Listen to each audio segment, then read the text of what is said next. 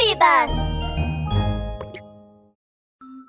Hello, and welcome back to Baby Bus Bedtime Stories. Kids, what did you do to brighten your day?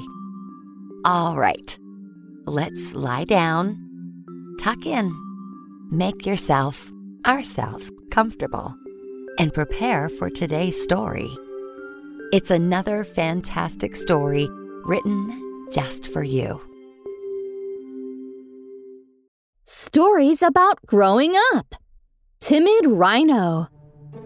Rhino was tall and strong.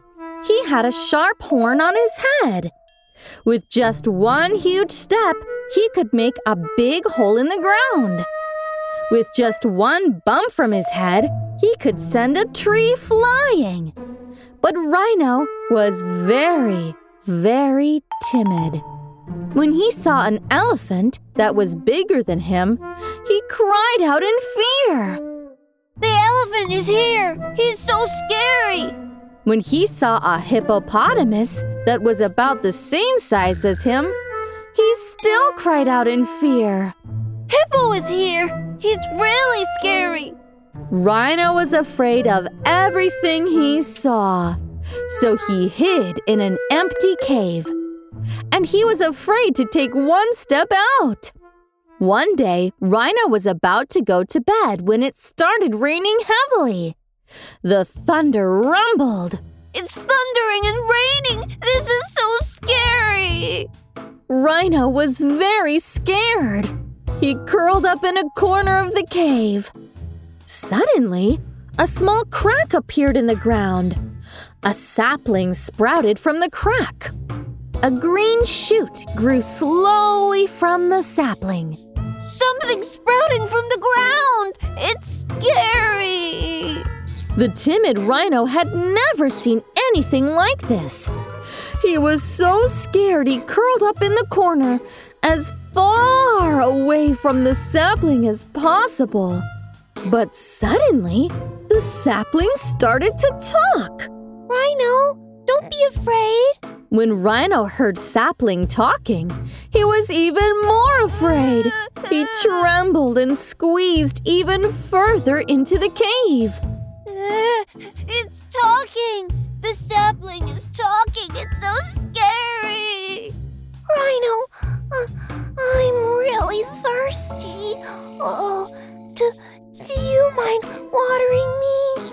I'm about to die of thir- thirst. Oh, look! Look! My green leaves are turning yellow! Rhino looked at Sapling's leaves. They really were turning yellow.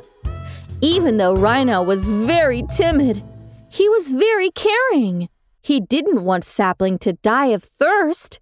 So he plucked up his courage and ran outside the cave.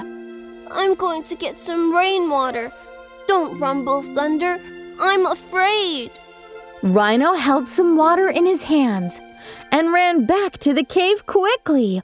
Thud, thud, thud. He walked towards the sapling. When he came close, he slowed down. I'm going to water you, sapling. Please don't talk. I'm afraid.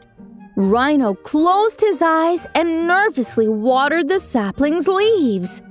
Splash! As soon as Rhino had finished watering, Sapling's leaves started to grow. A golden flower even started to bloom. When Rhino saw the flower, his face went pale with fear. A flower is blooming. Uh, I've never seen a flower bloom so fast. This is really scary. Once again, he shrunk into the corner in fear. Rhino, don't be afraid. Sapling started talking again. I'm still thirsty. Oh, please water me again. I'm about to die of thirst. Look! Oh, the petals of my flowers are about to fall off. Rhino looked at the golden petals. A petal really looked like it was about to fall off. Rhino didn't want the golden flower to wither. He took a deep breath plucked up his courage again and ran outside the cave. This time the thunder was a little softer and the heavy rain was becoming lighter. Rhino wasn't that afraid anymore, but he still mumbled, I'm about to get more water. Don't rumble, Thunder. I'm still a little afraid.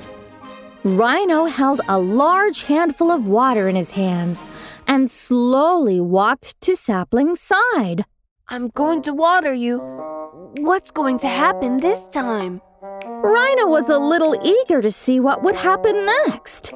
He watered the golden petals carefully. Splash! After Rhino had watered the flower, a red fruit popped out. There's a fruit! That's so amazing!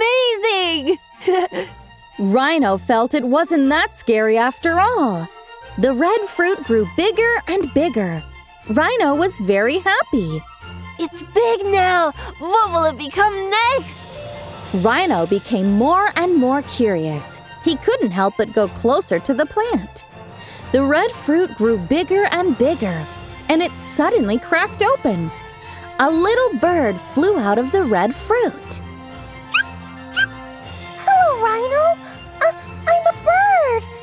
You help me, I'll call myself the Rhino Bird. Let's be friends. Oh, okay. Rhino was very happy. He wasn't afraid of Rhino Bird at all. He actually thought the bird was very cute. He let the bird sleep on his head. They fell sound asleep together, and they became the best of friends. That brings us to the end of this episode. I hope you enjoyed it. Little ones, you matter to me.